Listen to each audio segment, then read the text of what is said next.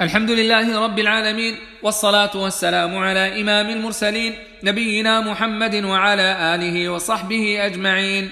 أما بعد فهذه قراءة من كتاب رياض الصالحين للإمام النووي رحمه الله تعالى. من الحديث الرابع والأربعين بعد المئتين إلى الحديث الحادي والخمسين بعد المئتين. قال رحمه الله باب قضاء حوائج المسلمين. قال الله تعالى وافعلوا الخير لعلكم تفلحون وعن ابن عمر رضي الله عنهما أن رسول الله صلى الله عليه وسلم قال المسلم أخو المسلم لا يظلمه ولا يسلمه. من كان في حاجة أخيه كان الله في حاجته. ومن فرج عن مسلم كربة فرج الله عنه بها كربة من كرب يوم القيامة. ومن ستر مسلما ستره الله يوم القيامة. متفق عليه. وعن أبي هريرة رضي الله عنه عن النبي صلى الله عليه وسلم أنه قال من نفس عن مؤمن كربة من كرب الدنيا نفس الله عنه كربة من كرب يوم القيامة. ومن يسر على معسر يسر الله عليه في الدنيا والآخرة. ومن ستر مسلما ستره الله في الدنيا والآخرة. والله في عون العبد ما كان العبد في عون أخيه. ومن سلك طريقا يلتمس فيه علما سهل الله له به طريقا إلى الجنة.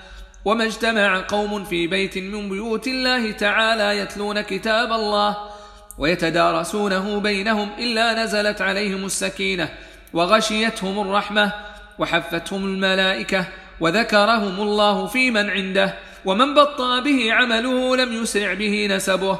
رواه مسلم. باب الشفاعة. قال الله تعالى من يشفع شفاعة حسنة يكن له نصيب منها.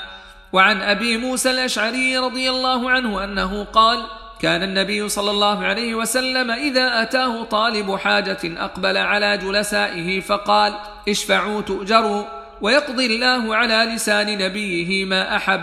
متفق عليه. وفي رواية ما شاء. وعن ابن عباس رضي الله عنهما في قصة بريرة وزوجها. قال قال لها النبي صلى الله عليه وسلم لو راجعته. قالت يا رسول الله تأمرني؟ قال إنما أشفع. قالت لا حاجة لي فيه. رواه البخاري. باب الإصلاح بين الناس. قال الله تعالى لا خير في كثير من نجواهم إلا من أمر بصدقة أو معروف أو إصلاح بين الناس. وقال تعالى والصلح خير. وقال تعالى فاتقوا الله وأصلحوا ذات بينكم. وقال تعالى إنما المؤمنون إخوة فأصلحوا بين أخويكم. وعن أبي هريرة رضي الله عنه أنه قال قال رسول الله صلى الله عليه وسلم كل سلامة من الناس عليه صدقة كل يوم تطلع فيه الشمس تعدل بين الاثنين صدقة وتعين الرجل في دابته فتحمله عليها أو ترفع له عليها متاعه صدقة والكلمة الطيبة صدقة وبكل خطوة تمشيها إلى الصلاة صدقة وتميط الأذى عن الطريق صدقة متفق عليه ومعنى تعدل بينهما تصلح بينهما بالعدل. وعن أم كلثوم بنت عقبة بن أبي معيط رضي الله عنها أنها قالت سمعت رسول الله صلى الله عليه وسلم يقول ليس الكذاب الذي يصلح بين الناس فينمي خيرا أو يقول خيرا. متفق عليه. وفي رواية مسلم زيادة قالت ولم أسمعه يرخص في شيء مما يقوله الناس إلا في ثلاث. تعني الحرب والإصلاح بين الناس وحديث الرجل امرأته وحديث المرأة زوجها. وعن عائشة رضي الله عنها أنها قالت سمع رسول الله صلى الله عليه وسلم صوت خصوم بالباب عالية أصواتهما وإذا أحدهما يستوضع الآخر ويسترفقه في شيء وهو يقول والله لا أفعل. فخرج عليهما رسول الله صلى الله عليه وسلم فقال أين المتألي على الله لا يفعل المعروف؟ فقال أنا يا رسول الله فله أي ذلك أحب؟ متفق عليه. معنى يستوضعه يسأله أن يضع عنه بعض دينه ويسترفقه يسأله الرفق. والمتألي الحالف. وعن أبي العباس سهل بن سعد الساعدي رضي الله عنه أن رسول الله صلى الله عليه وسلم بلغه أن بني عمرو بن عوف كان بينهم شر.